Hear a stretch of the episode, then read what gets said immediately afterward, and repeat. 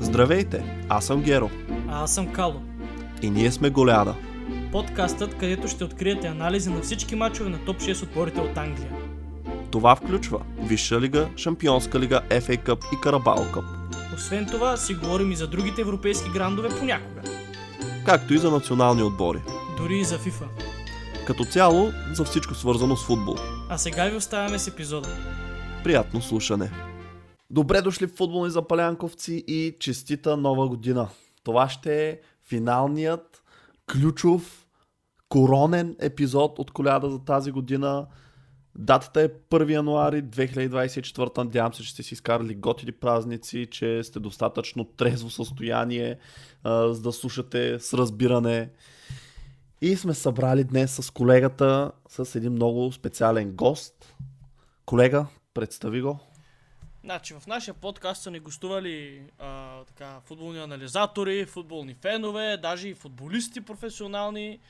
Време беше да поканим да ни гостува, може би, лицето, от което зависи най-много това един матч да бъде както трябва, а именно професионален футболен съдия. На гости ни е Кристиян Колев. Аплодисменти, моля, за всеки, който слуша. От всеки, който слуша.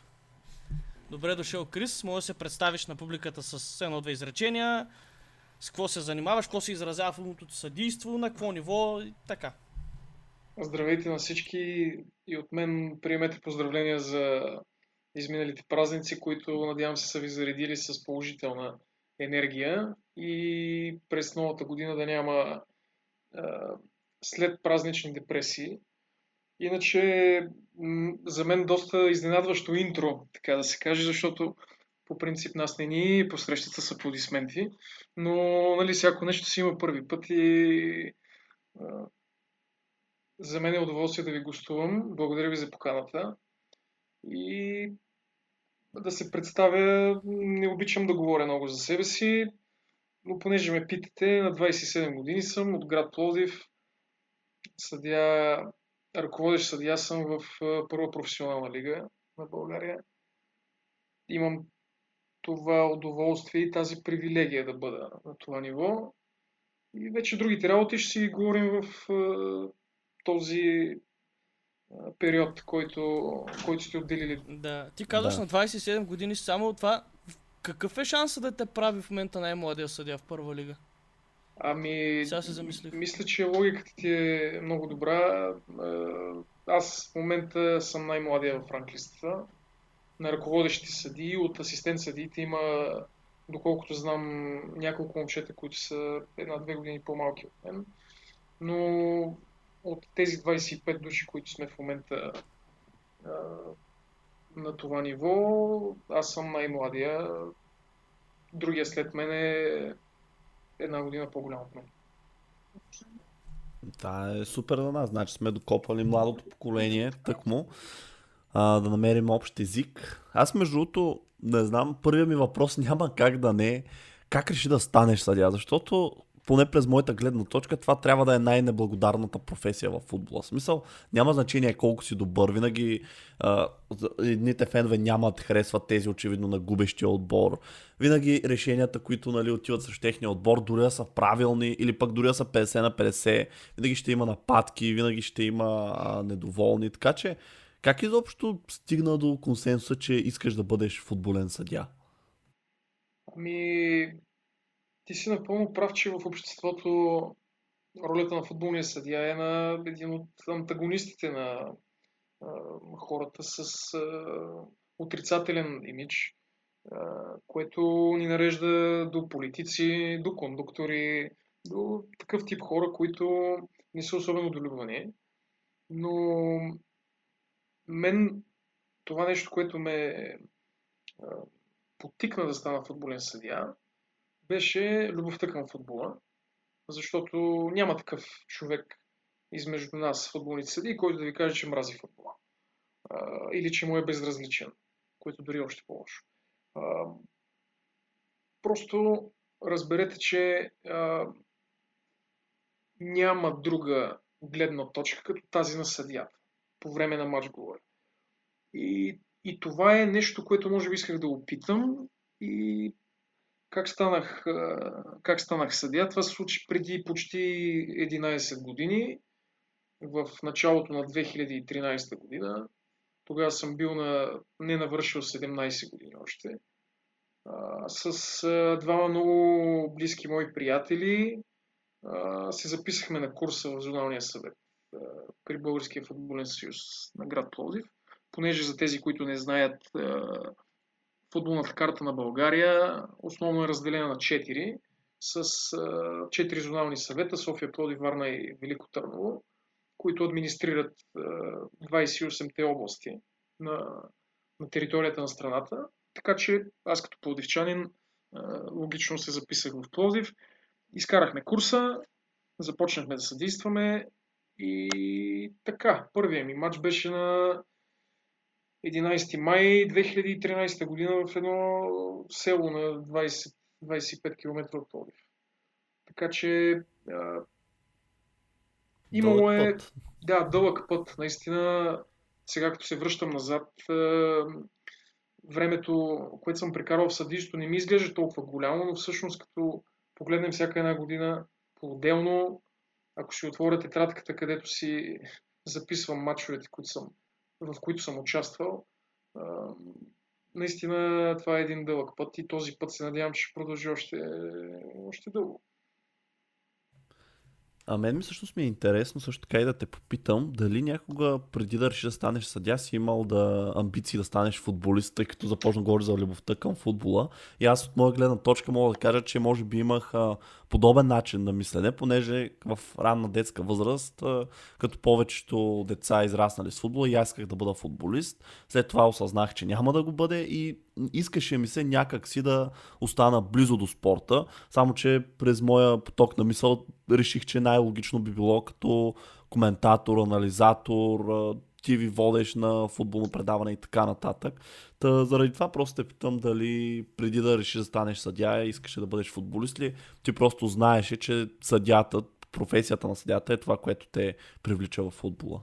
Ами, със сигурност не съм си мислил, че професията на съдията може да ме привлече в футбола или да, да тръгна да гоня кариера. Ако една година по-рано, примерно началото на 2012 година, някой ми беше попитал, ти знаеш, ти ам, знаеш ли, че може да станеш футболен съдия, аз може би ще да, да откажа това предложение или ще как съдия там да ме псуват, да ме, да ме плюят, да, да, да се занимавам с а, толкова неблагодарна работа.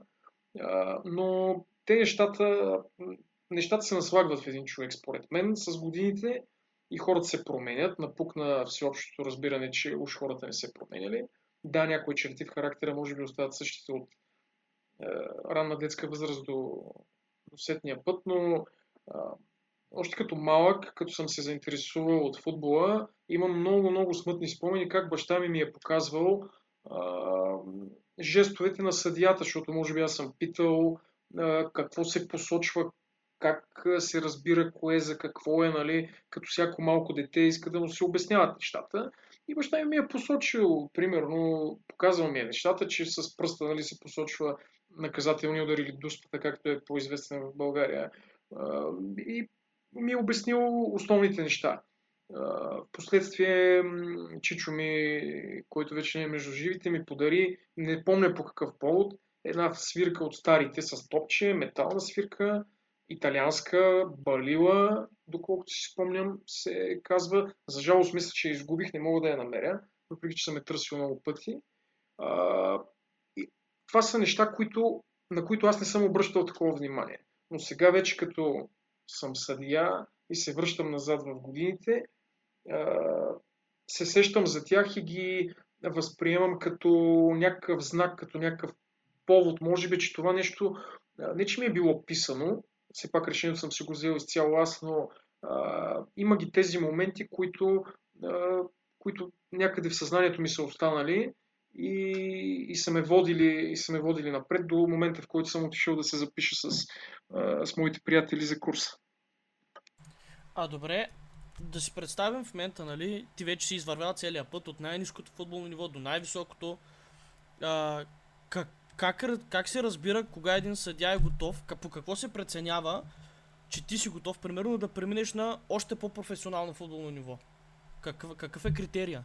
Значи, това е един много хубав въпрос. Надявам се хората, които се интересуват от футбол, наистина да, да, да изслушат това, което ще кажа, защото съдята е възприеман освен като омразен човек и като, ам, като човек, който обществото изобщо не го интересува неговия път, неговия живот, неговите а, премеждия. Хората ги интересуват само решенията на терена. Нека да бъдем честни. Това е, това е истина.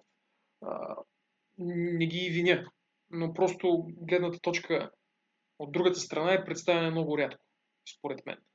А, какъв е пътя? Пътя, както всеки път във всяка една кариера, без да съм имал още много кариери, просто а, всички ние се срещаме с хора, които са тръгнали по различен път, няма гладък път. Може някои да са по-трънливи, някои да са по-трудни, някои да са по-лесни, нали, някой да е роден под щастлива звезда, друг да е роден с изключително много примеждия пред себе си.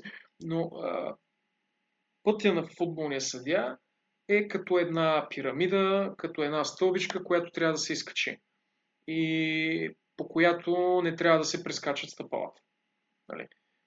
Почва се от най-долно ниво, деца, след това юноши, след това мъжки матчове на най-низкото ниво, говорим четвърта и пета лига или както са известни и до ден днешен в футболните среди А и Б окръжна, макар че в много области вече няма Б окръжни групи. Оттам се започва. Там се изгражда един съдия, там той трябва да натрупа опита. Не е редно и не е полезно за него, ако той прескача тези нива, Имало и такива случаи, поради една или друга причина. Не искам да се спирам на това, но понеже ти ме попита за пътя, който трябва да бъде извървян, това е пътя. Има правилник за футболно съдейство, който е нормативен документ и в него е описано, че за футболно съдейство в България той не е международен, всяка една федерация си го определя, в случая Българския футболен съюз. По принцип трябва да се минат две години на едно ниво или 20 матча, за да, за да се премине в следващата категория. Като категориите са от областна през зонална, оттам републиканска е, категория. Преди беше елитните юношески групи, които стояха над трета лига. От две години ако не се лъжа, са вече под трета лига, защото трета лига нивото и не е много по-различно от втора лига. И вече републикански съдия втора лига, републикански съдия първа лига и международен съдия. Като международно съдийство също има различни категории според развитието и според перспективата на дадения съдия.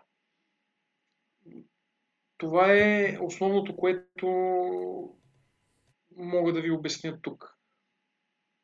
Аз лично за тези 11 години съдийство считам, че съм извървял пътя с много трудности, с много усилия, с много лишения, които са основните минуси на, на футбола. Не толкова това, че някой ще те напсува или някой няма да те хареса или някой ще обърне гръб или ще те наплюе по медиите. Нали, в крайна сметка тези неща минават и, си, и отминават. Но, но лишенията, лишенията са наистина за мен най-скъпата цена, която, която ние плащаме за, за нашата съдийска кариера. А какво визираш ти под лишения? Имаш предвид самото работно време, може би това, че много пъти уикендите, да кажем, когато обикновено е времето, прекарано с близки хора, когато те са свободни, понеже повечето хора работим 2 на 5, нали? А, и ти, да кажем, се наложи да пътуваш до другия край на България и така то ти заминава всъщност това време, нали, в а, пътуване. Ами, първоначално пътуванията не са толкова дълги но за сметка на това бройката мачове е по-голяма. Тоест имало е случаи, в които сме свирили по 2-3 мача на ден. Сутрин, на обед и след обед. И това се случва и събота, и в неделя. Особено като сме били студенти, ученици, така по-свободни хора. По-свободни млади хора. Естествено, според моите разбирания, пак казвам, не говоря от името на всички, не е редно да ходиш в нетрезво състояние или в други състояния, които, които биха поставили личността ти и като цяло ролята ти на съдия под, под съмнение. Така че мога да кажа, че аз съм се лишавал от доста, от доста, от доста късни вечери, купони, излизания само и само за да бъда, за да бъда в максимално, максимално добро състояние. Защото първият матч, който вече споменах през 2013 година, още като стъпнах на терена, реших, че това е моето призвание. Без дори да е започнал матч, аз бях асистент съдия, без нито един матч, без нито едно решение – без да съм чул нито един начален сигнал на футболна среща като съдия. Но в момента, в който стъпнах на терена, усетих, че това нещо е за мен. Не знам вътрешно по някакъв начин. И това нещо ме води все още. Изпитвам удоволствие от, от всеки матч. От някои матчове по-малко, от други по-голямо удоволствие. Но ако... Сега е момента да те питам, докато говорим за това. Да. А, две неща. Първо, кое е матча, който ти е било най-трудно да водиш най-сложен, най-важен, може би. И след това може да кажеш матча, който си мечтаеш някой ден да свириш. Ами, това са... Това са така хубави неща, върху които не съм мислил. Трудните мачове не са един и два. Горе-долу във всяко ниво човек има по един такъв, който му е останал в съзнанието. Кое ми е било от съдийска гледна точка. От съдийска гледна точка а, няма да забравя един матч в а, трета лига, а, нашата югоисточна трета лига в а, зона Кръс, Плодив, красота.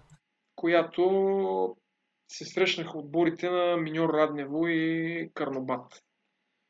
Самата среща не беше много трудна за свирене, но се случиха толкова тежки решения в един матч, че Просто съжалявам, че тогава не беше задължително да се снимат футболните срещи от това ниво, за да могат да си го запазят този матч в, в такъв видеофайл. Разкажи, ако имаш някаква ситуация от матча. Имам това, което си спомням е, че отсъдих а, три дуспи в този двубой, две от които бяха за гостите от Карнобат. А, матч се разви с много обрати. А, от а,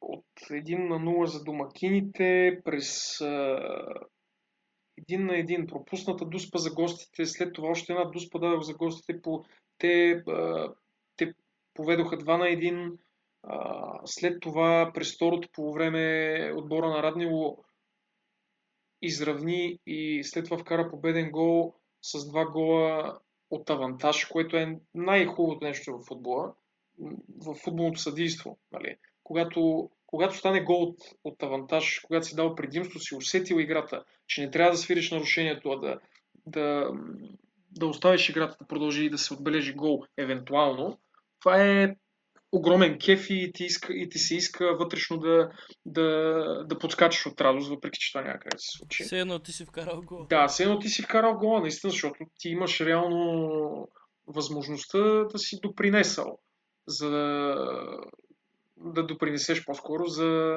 Атакуващия развой на матча. За атакуващия да развой на матча, за красотата на футбола. Това е наистина султа, както се казва на съдийството. И двата гола бяха такива. Даже втория си спомням, че беше след два авантажа. Което много рядко се случва, но такива моменти остават съзнанието. В последната минута изгоних и футболист на домакините за симулация, за втори жълт картон. И общо взето... Е, въпреки, това решение как се приеха от публиката? Точно това ще да ти кажа. Публиката вече не помня как е реагирала. Естествено съм изял доста псовни най-вероятно и доста закани от феновете. Но след матча домакините, въпреки че победиха, не бяха доволни, защото аз съм дал две дуспи за гостите и съм изгонил техен футболист, който беше един от най-добрите им футболисти тогава, доколкото си спомням. Uh, нали, някой път има, има ето такива интересни моменти, където... Uh... А, добре, след примерно един матч такъв пълен с такива uh, съдийски решения, които биха накарали едната част от публиката да се почувства зле, имало ли си някакви преки сблъсквания с, с, с фенове? Ам... Имал ли съм преки сблъсквания? И, и как се пазят съдиите в България? Това също ми е интересно, защото и ние сме ходили по стадионите и ние сме чували какво ли не. В повечето случаи а, се пазят от полиция или частна охрана. Всъщност то няма друг вариант.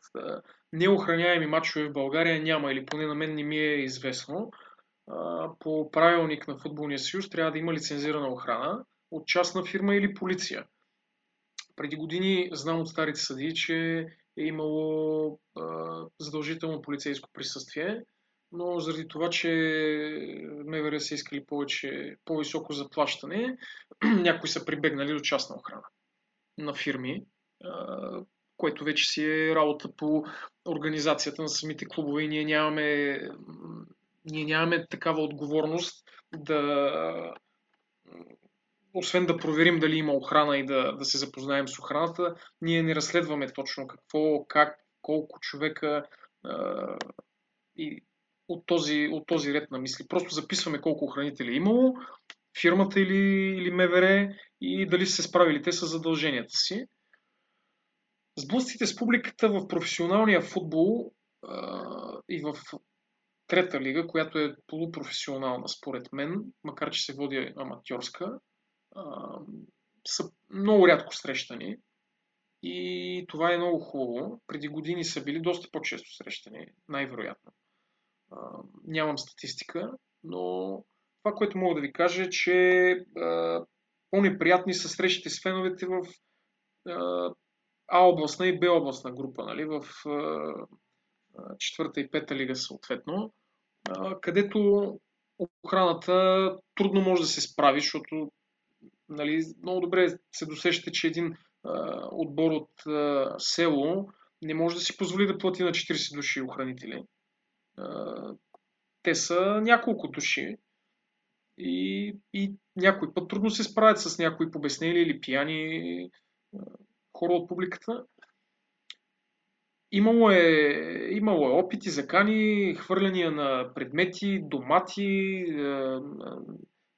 шишета, камъчета, бе, общо взето всичко, плюене, много... Някой път са ме и плюли сигурно в гърба, аз не съм го усетил, нали? Но после, като съм си изправил екипа, всички, всички неща са, са останали в пералнята, така да се каже.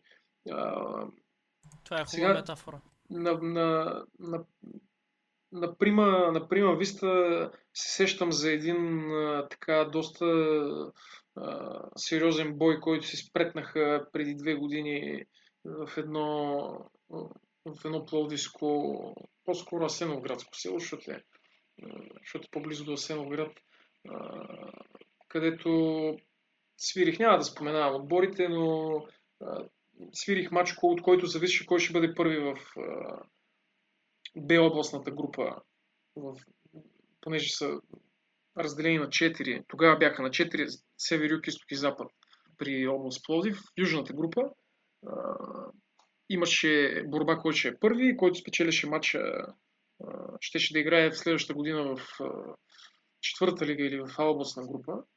И реално този матч завиш, зависеше всичко. Имаше доста публика, може би над 150-200 души. А, и самите футболисти на терена се сбиха. За щастие нямаше нищо към нас. Но след това стана едно масово меле и матчът беше прекратен. Това е което се сещам от а в крайна сметка имаше ли продъл... след това беше ли продължен матч? Или Не, в просто... такъв случай матчовете се прекратяват. Решението на спортно-техническата комисия към Футболния съюз беше 0 точки и 0 голове за двата отбора. Все едно и двата отбора са загубили нали, на 0.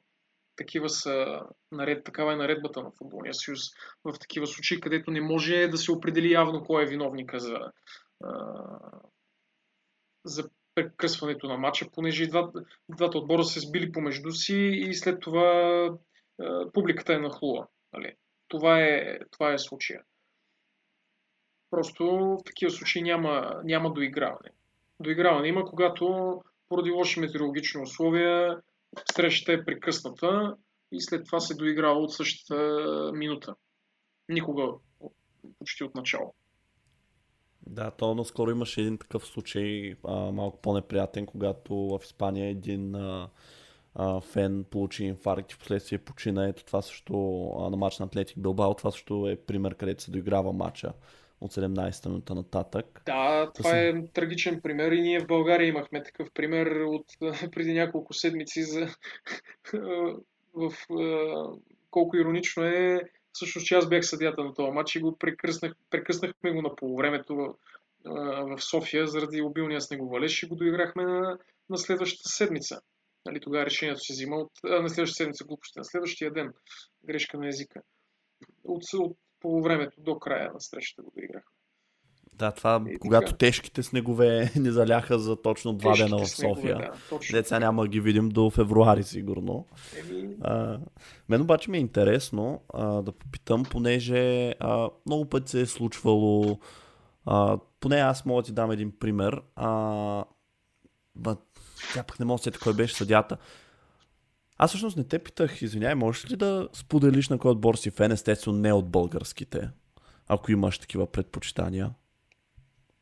Ами, честно казано, откакто станах съдия, вече 11-та година, моите футболни пристрастия и така симпатии доста позатихнаха и даже угаснаха, защото гледам нещата от другата страна на барикадата и просто няма място за симпатии и антипатии. Нали? Малко или много сме професионалисти. Откроен отбор, който да, на който да симпатизирам много, нямам, да бъда честен. Това е много интересно, между другото, защото всъщност сме чували много съди, които са фенове на много отбори. Може би знаеш Хауърд Уеб, когато беше най-уважавания съдя в а, Англия. Той си беше открит фен на Манчестър Юнайтед, имаше си снимки и всичко и съответно нали, това много често водеше до критики всеки път, когато даде някакво решение в тяхна полза, нали, веднага е, Аз той е мисля, е фен, че тези снимки бяха колажи, но... А, ма, не, той Защото той, е ако фен. беше... Имаше един случай, извинявай, че те прекъсвам. Доколкото знам, съдите в Англия в най-висшето им ниво, селект група в реферис, където се водят, там задължително ги питат те на кой отбор симпатизират и на кой са фенове, за да не ги а, срещат тези отбори. Имаше един съдия с бяла коса, Крис Фой, който си спомням, че беше казал, че е фен на Евертън и той никога не беше свирил матч на Евертън и естествено по ирония на съдбата а, се случи той да е четвърти съдия на един матч на Евертън и главният съдия се контузи и той влезе на негово място да свири матча. Това съм запомнил и оттам знам, че със сигурност съдиите са съдиите ги питат и всички са наясно на кой отбор са фенове, но най-интересното е, че повечето от тях не са фенове на отбори от Висшата лига. Това е, това е, което, това е което мога да ти кажа. А за Хауърд Уеб съм на 99% сигурен, че това бяха колажи, защото иначе асоциацията, според мен, не би му позволила той да, да реферира на конкретния отбор. Да, аз по-скоро реферирах към снимки, които имаш с играчи и треньори. И всъщност даже наскоро излезе информация, че са го поканили от отбора на вечер, естествено сега е на друга позиция. Така че, да, но подхвърля се това като тема. Сигурен съм, че тук и колегата мога да се намеси като виден фен на Ливърпул. Не, не, аз няма да се намесвам. Добре, но аз исках да ти задам всъщност един по-такъв въпрос. Всъщност започнах с това. Имаше един матч преди, мисля, че 2015. Да, беше 2015-2016, когато ам, Челси се изправих срещу Тотнам в сезона, когато Лестър станах шампиони в Англия. И този матч е известен като The Battle of the Bridge, битката на моста, заради името на стадиона на Челси.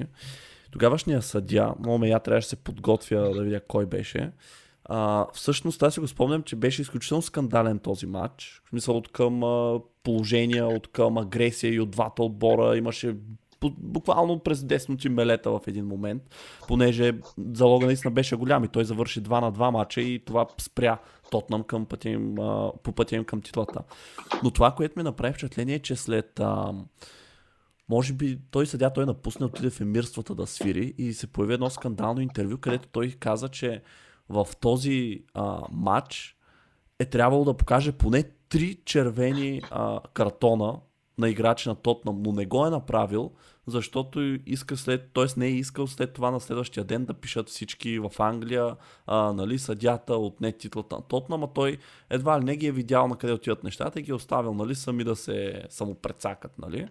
Сега няма да те питам естествено какво мислиш, нали, да ти е минало такива неща през главата, а по-скоро а, в този ред на мисли исках да питам, има ли някакви наказания за съдите в България и какви са те, да кажем, когато нали, се стигне до консенсус, че има обективно допусната грешка. Просто защото, е, ето мен като фен, когато нещо такова се случи, и аз си казвам, добре, за тези хора няма ли как да бъде наказан, защото той открито си го казва това. То, нали, освен че е скандално, е и нагло, нали, да си го признаваш. Вижте сега, момчета, аз се сещам за кой съдия ми говориш, няма да му споменавам името. За мен той беше един от най-добрите съдии не само в Англия и в света.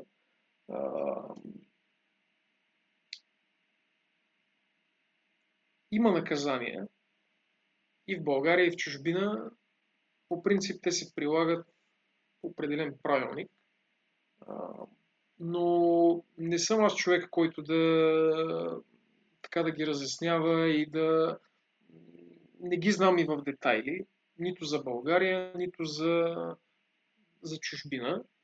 Само едно искам да ви кажа, че нито един съдия не, не отива на един матч с идеята той да сгреши и на, друга, на другия ден те да го разчекнат по вестниците и да а, го сринат с земята, защото всеки един съдия иска матча му да мине перфектно. Ако има дуспи да си ги оцели, ако има червени картони да си ги даде и така нататък. Просто някой път нещата не се получават, както и с много други неща в, в живота. Да, да, това естествено, надявам се, не го приемаш като лична нападка, нали? Нито към не, теб, не, нито към в никакъв случай цяло, просто да. не съм запознат с наказанията, не се занимавам естествено с това. А, ние, както един от нашите бивши председатели на съдийската колегия в Плодив, казваше, ние сме агенти на правилника. Тоест, във всеки един момент футболния съюз или която и да е федерация преценява, че иска да ни използва услугите. В следващия момент тя може да не иска да ни използва услугите и така. Ние не сме задължени по абсолютно никакъв начин да, да бъдем всяка седмица в нарядите или всяка седмица по телевизията. Нали? Точно за мен това е едно, едно от най-точните определения. Агенти на футболния правилник, които да, да следим за неговото спазване по терена. Да, ами след като не започнали с а, тези въпроси, всъщност аз няма как да не те попитаме, понеже съм сигурен, че и много от слушателите ни се интересуват, но всъщност първо започвам тук. Ти можеш ли изобщо а, да коментираш ВАР. Нали, няма те питаме за конкретни решения, но ми е интересно от погледа на съдя просто да си кажеш мнението за тази технология, как може да бъде подобрена, понеже ние всички знаем, че тя няма да се махне. Ние сме приели, аз честно да ти кажа, понеже съм фен на Челси, нали, ние записваме този епизод малко по-рано, с нощи гледах а, Ньюкасъл срещу Челси, купата на лигата. Честно да ти кажа, Вар ми липсваше, защото имаше много положения, които а, нали, дори самите играчи вече, когато няма вар, те си позволяват много повече. И затова просто ми е интересно дали може да го засегнем изобщо като тема, понеже не знам за какво можеш и не можеш а, да говориш, затова нека от там да започнем. Значи аз с много голямо удоволствие ще ви разясня доста неща, които според мен хората трябва да ги знаят, но поради една или друга причина не искат да ги знаят или, или не е достигнала правилната информация до тях не мога да коментирам решения на колеги и конкретни матчове, но с удоволствие ще ви разясня това, което ви интересува. Значи, първо искам да разсеям едно много голямо съмнение и една много голяма глупост, която витае в пространството, че а, съдята решава какво да гледа ВАР. Това е нещо, което незнайно защо е насаждано от много а, хора свързани с футбола. Да не упоменавам така по-конкретно, защото след мач много често се коментира, що не разгледаха това, защо не разгледаха онова, пак това защо го гледаха. Нали, разберете, че VAR системата е направена за да се провери всяка една ситуация, която се случва на терена. И забележете, от началото до края на срещата, от излизането на футболистите на терена и съдиите, до тяхното прибиране в съблекаване. Тоест дори и да има сбиване след матч. Което най-нормалното нещо е съдията и съдийския екип да не може да види всичко, което се случва и абсолютно всички удари и а, нали, а, агресия. Тези неща могат да се разгледат и да се вземат дисциплинарни мерки, имайте предвид жълти или червени картони. Останалото го взима дисциплинарната комисия. VAR системата е направена от полза на, в полза на футбола. Тя не е направена за да разруши футбола. Друг е въпросът, че както съдиите на терена грешат, така и някой път и вар съдиите грешат. Нали? А, просто има един прак, който се нарича явна и очевидна грешка. И този прак, когато е прекрачен, тогава има варна меса има ситуации, в които а, решението е много спорно. Ако съберем 10 души в една стая и ги попитаме това дуспа ли е или това червен картон ли е, смятайте, че отговора няма да е 10 от 10 или 9 от 10, а говорим за нещо 5 на 5, 6 на 4 или...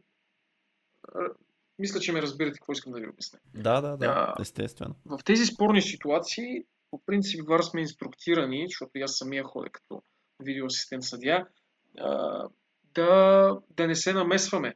Защото все пак и съдята а, взима. Съдята е човек, който взима решенията. Вар не взима нито едно решение. Единственото решение, което може да вземе Вар е да извика съдята на тъй нареченото on-field review или преглед на съдята, преглед на ситуация от страна на главния съдия на монитора, който е покрай терена.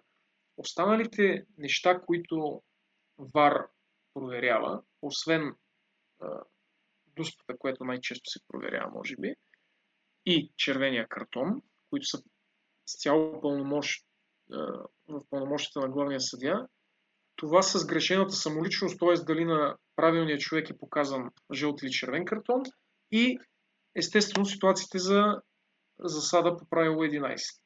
А, тези решения, които са за засадата, те също не се взимат пак пряко от ВАР.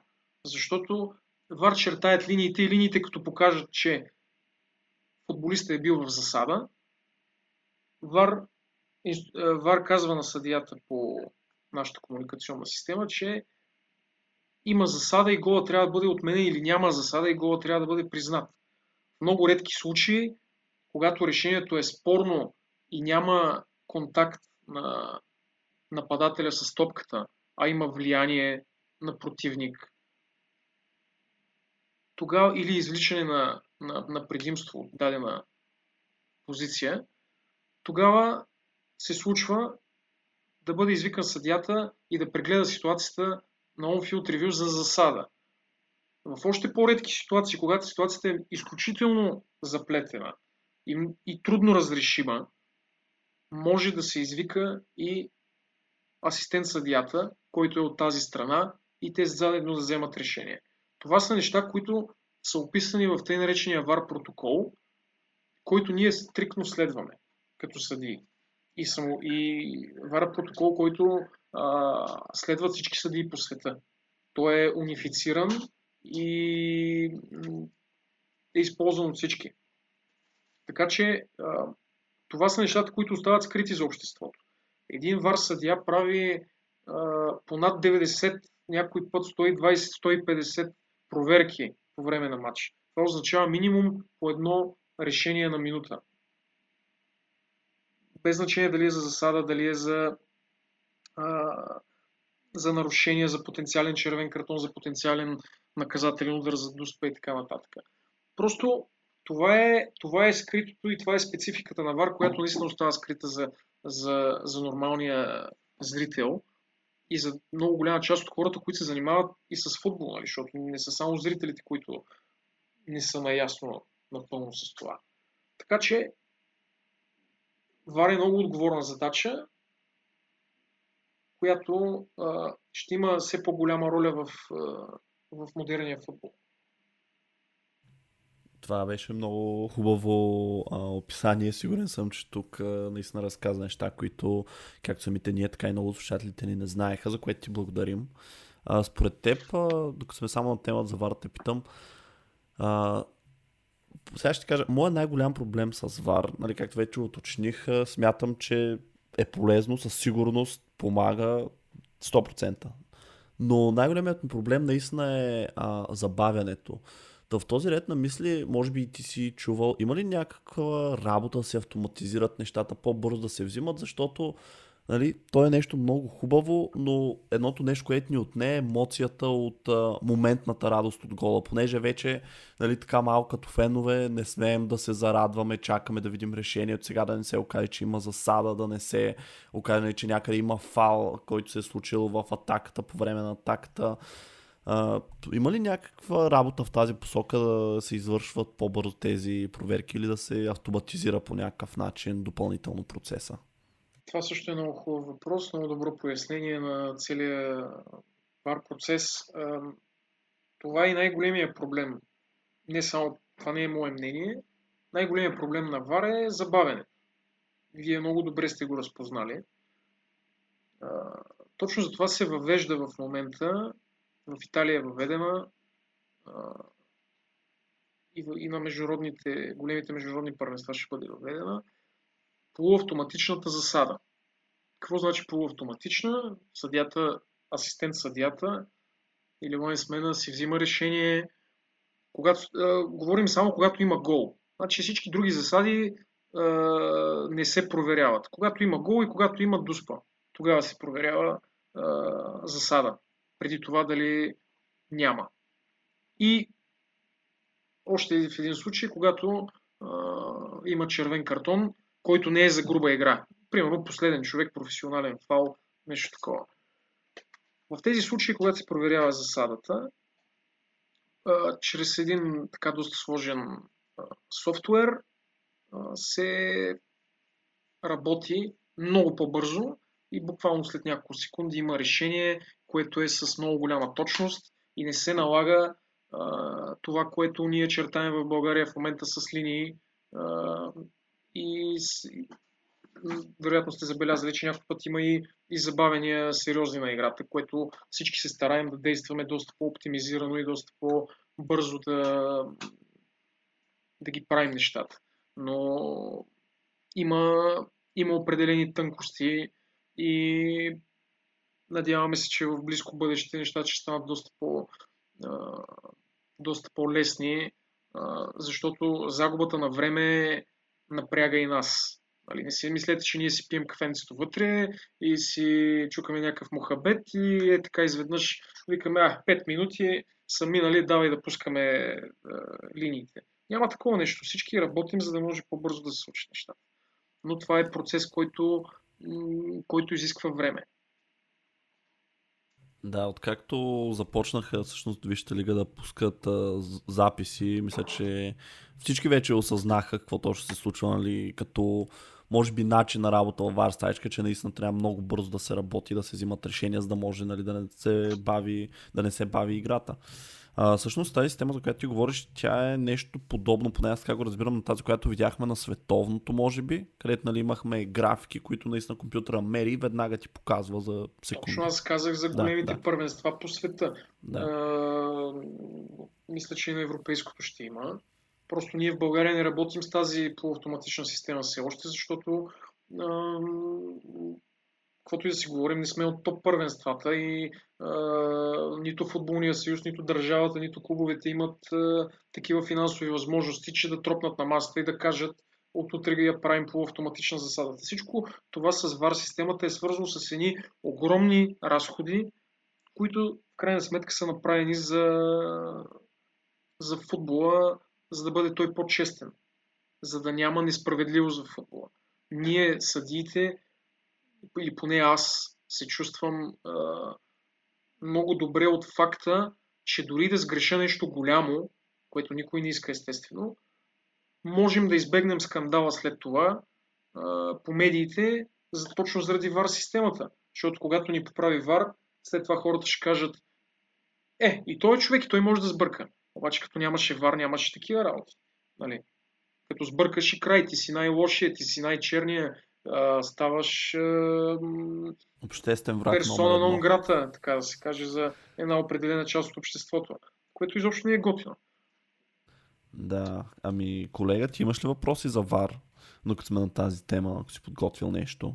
Или всичко се изясни като бял ден? Не знам, а, имаше една ситуация, ма то не е удобно, нали, както стана ясно да го питаме за такива. Добре, ще го представя като се една ситуация, която няма да описам откъде за да не се знае дали се е случила. Не от българския футбол, с това е сигурност.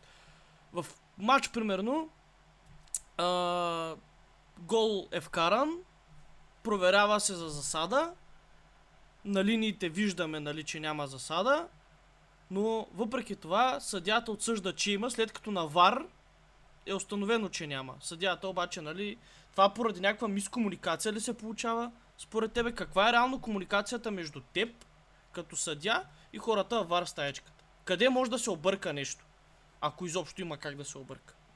Значи, това, което разбрах от описанието ти е, че най-вероятно става дума за нещо такова, грешка в комуникацията Да, или, да. или някаква друга техническа грешка на мониторите или не знам. По-скоро в комуникацията. а, Къде може да се обърка нещо в комуникацията? Ти като един съдя и хората в вар стаечката и Ами, асистентите там. хората, като си говорим в ежедневието, как без да сме дори под напрежение допускаме грешки, лапсуси и така нататък, също може да се получи и там. Естествено, това не е окей.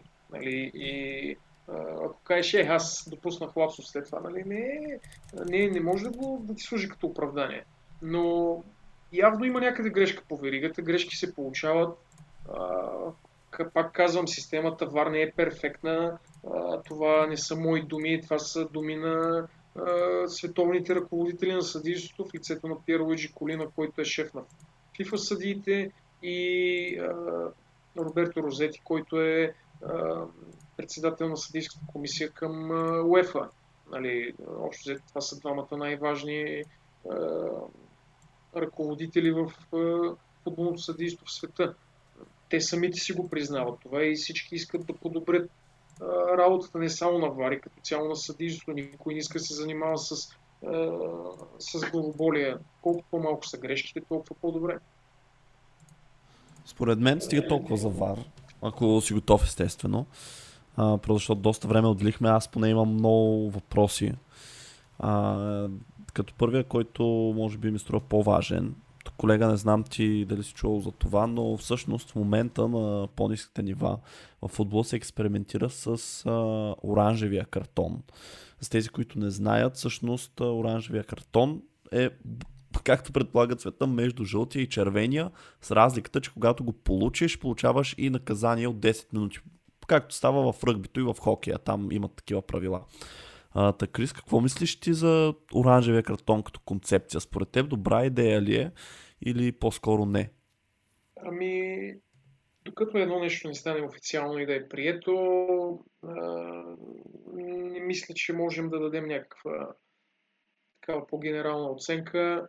Имаше идеи за много други картони, зелен картон, бял картон, нали, в волейбола въведоха, ако не се лъжа, дано не бъркам, зелен картон за фейрплей, ако някой състезател си признае, че е докоснал топката, за да не се губи време за тяхния вар, нали, тяхното Холкай, ястребово око. Нали, не мога да, да се нема да коментирам, защото нито съм наясно с концепцията, нито съм наясно с резултатите от тези тестове, но предполагам, че ако хората, които се занимават с това, са доволни от резултатите на тестовете, в обозримо бъдеще може да видим и някакъв друг цвят картон. Да, аз само малко да поясня, понеже може би слушателите не са чували всъщност идеята за какво става. Освен нали, това наказание, имаше вече доста така, конкретно в Англия известни фигури в футбол, които се изказаха, говоря за Рио Фърдинанд, за Джейми Каргър, които твърдят, че това примерно би нарушило ритъма на игра, защото всъщност какво става? Ако ти останеш с човек по-малко, дори за 10 минути, това изцяло ти променя тактика. Това значи, че следващите 10 минути ти си нали, в повече случаи затваряш се пред вратата, блок и нали, чакаш просто да се върне твой играч. И че това нали, би могло да... Сега аз ще ти дам един пример от така две световни първенства, на които съм участвал за ученици, които не са под егидата на FIFA и UEFA, но примерно с тяхната подкрепа, което означава, че след като не са под егидата на FIFA и UEFA, те могат да използват и различни правила на футболната игра, да ги не основните, а точно тези, примерно с наказанията. През а, 2015 година имах удоволствие да бъда в Гватемала на едно световно първенство, заедно с училищния отбор на професионалната гимназия по електроника и електротехника от Пловдив. И там беше въведен точно този синбин с, а, наказание при получаване на жълт картон 5 минути извън игра. Там бяха 5 минути, защото продължителността на полувремената беше по 30 минути. И когато един наш състезател беше буквално изгонен с този жълт картон за 5 минути, нашия отбор допусна гол и матч се реши. Така че ето, имам пряко наблюдение, макар че нали, не е оранжев картон и реално се използваха същите картони. Това би имало много голямо влияние върху, върху, върху футбола както и другото с промяната в, в времето, която искат, която по-скоро имат намерение да наложат, да не, да не са вече по време на по 45 минути, а да се спира и да се, да се пуска времето, както в баскетбола. А, но всичко това ще бъде тествано, най-вероятно на по-низки нива, а, на юноши, най-вече, за да може да се види реалното отражение върху футболната игра и как как това наистина може да, да помогне, евентуално. Ако се види, че няма да помогне това, естествено, според мен няма да бъде и прието. Просто ви давам насока, нали, и за какво друго може да помислите. Не само за оранжевия картон, има доста теми, които могат да се дискутират. Да. Ами, колега, ти да имаш някакви други въпроси, понеже гледам, че вече мина един час. А, нещо, ако искаш да зададеш пример към въпросите. Аз зададах един въпрос на Крис, обаче той в а, разясненията си по предходния пропусна да отговори. Мечтания матч, който искаш да водиш, независимо колко високо ниво, независимо какъв а, формат, просто си представи, че водиш матча на мечтите си, съдя си, избрали са те, какъв е матч? Ами, не съм го мислил до сега, абсолютно откровен съм не съм го мислил. А, просто в а, зона Европа, в която се намираме ние, УЕФА, за, за нас като съди има няколко мача, които, които биха били върха, нали, черешката на тортата.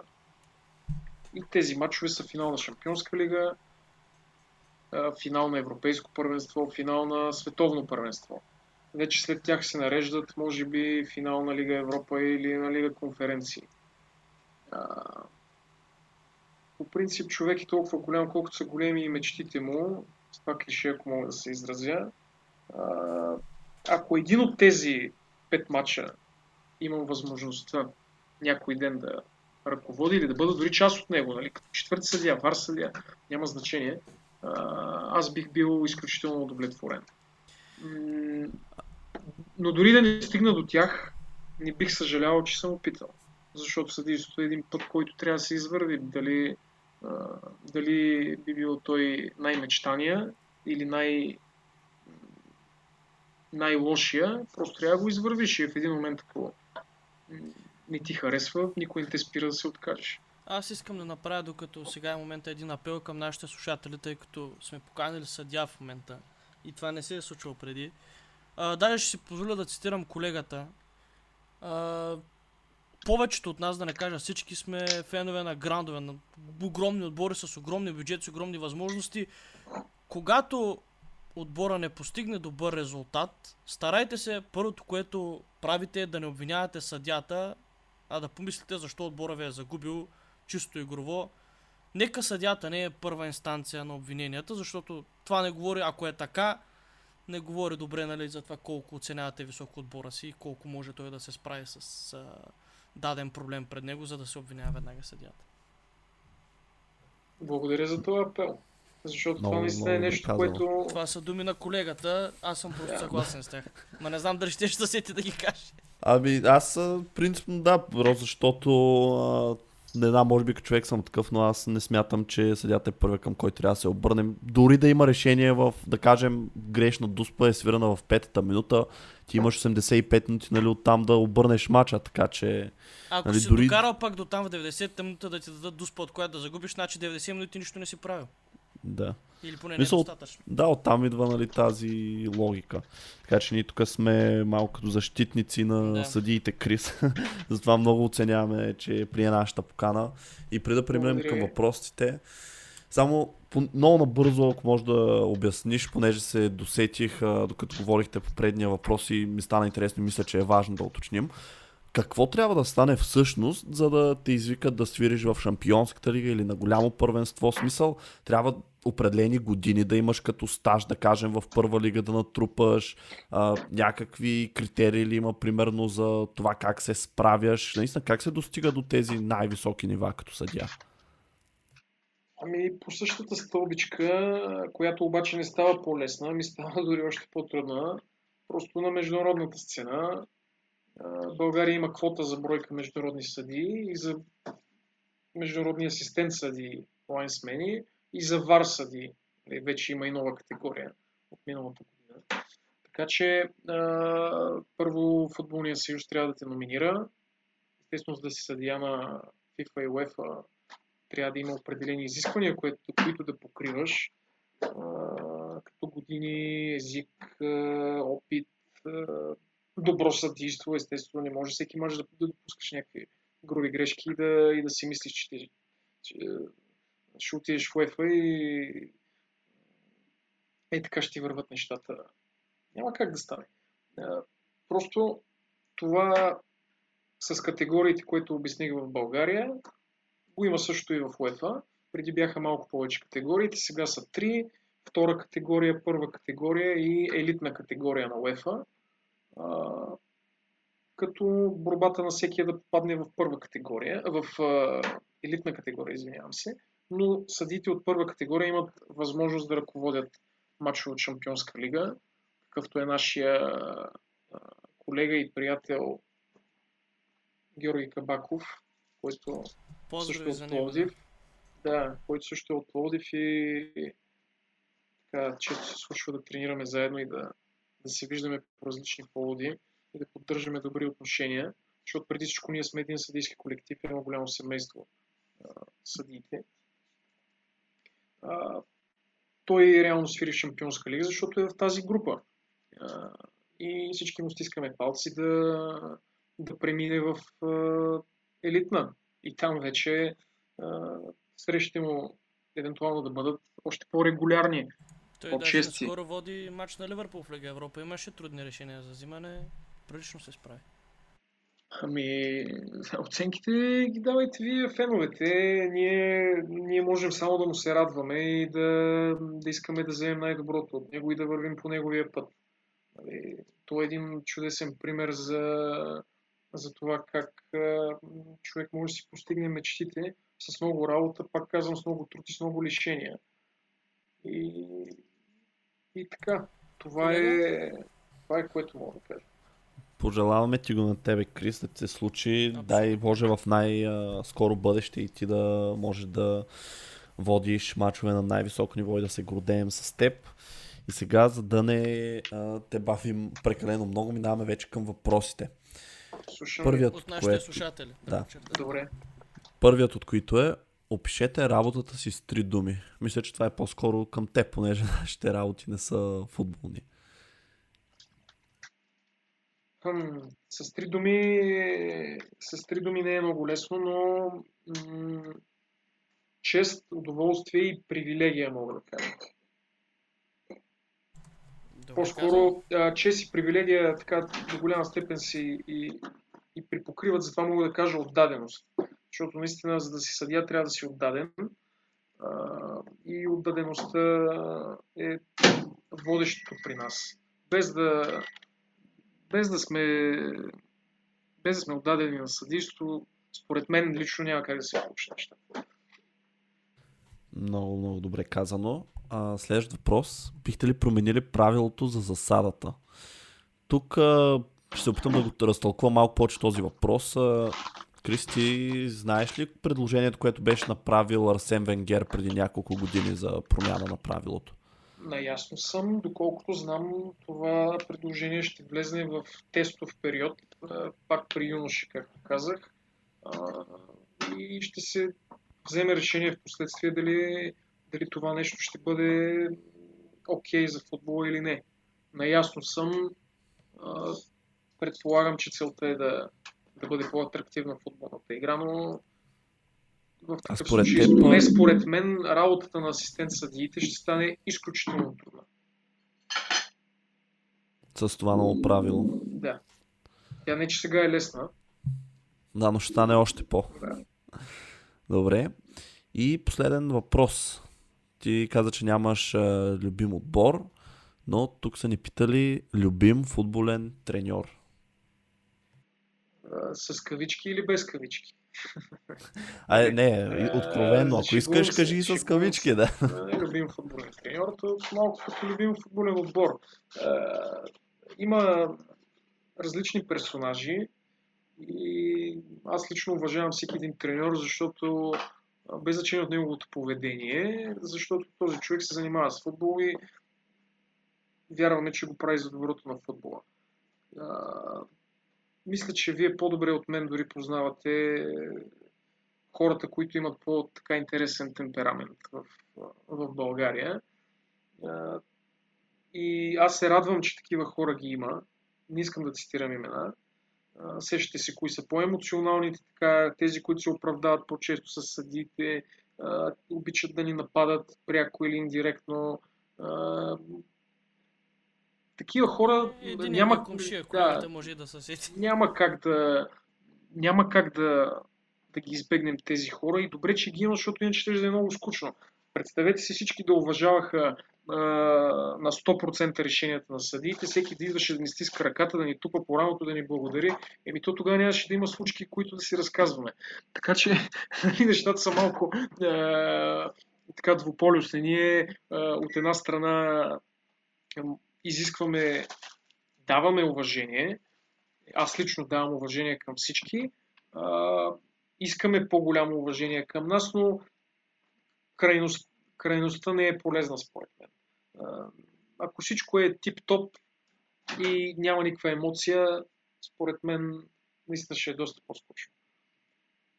Личи си, личи си, че си професионалист, така много а, коректно отговаряш на всички въпроси то остава за мен и колегата. Ние си кажем пристрастията в такъв случай. Колега. Аз ще опитам да не, да не казвам нали, треньора на Ливърпул. Е, що бе? Е, защото нали, той е ясно. Е, ако е той? Той е, но да кажем след това, много, в началото не го харесвах, но с годините много го рейтвам. И ми е даже... Роджерс? Не, Маурин. Е. Що ме копираш сега? Това ли ще кажеш? Естествено е, аз като фен на Челси, какво друго да ти кажа? Ами, Вилаш Буаш? да, да. Роберто Ди Матео. Ами не, сега тук нали, не сме най-патриотичните възможно хора с тези отговори, но да, ние като и хора, които подкрепяме чуждестранни отбори, може би е логично. И мисля, че с това покрихме вече абсолютно всички, поне най-важни теми. То е ясно, че ние можем и продължение на 4, 5, 6 часа си говорим и най-вероятно пак няма да изговорим всичко около съдийството и футбола. Отговорихме на въпросите. Остана само да благодарим на Крис отново, че прие тази покана, че ни отдели да. това време, тъй като е доста трудно всъщност Поне аз много рядко попадам на такива изявления на съди. Наистина много оценяваме, че се съгласи да ни бъдеш наш гост и за хубавия разговор, който се получи в крайна сметка. И аз ви благодаря, че бях е, ваш гост. Е, за мен беше огромно удоволствие. Това е първият такъв разговор, който, който водя аз като съдия. пред аудитория. Така че ще го запомня със сигурност, както съм запомнил първия си матч на всяко едно, на всяко едно ниво. Комплиментът си е за вас. Надявам се така вие да разширите вашата дейност и да, да наберете нови почитатели, слушатели и да изпитвате удоволствие от това, което правите, защото и вие имате трудности, но никой не му е лесно. Но в крайна сметка щастливите хора се занимават с това, което им харесва. И аз съм такъв. И с това хубаво пожелание приключваме нашия епизод. Остава да благодарим само на всички, които останахте до края, че ни слушахте, оценяваме го. И колега, финални думи. И аз благодаря. Абонирайте се и за нашия YouTube канал за друг тип футболно съдържание и ще се чуем съвсем скоро.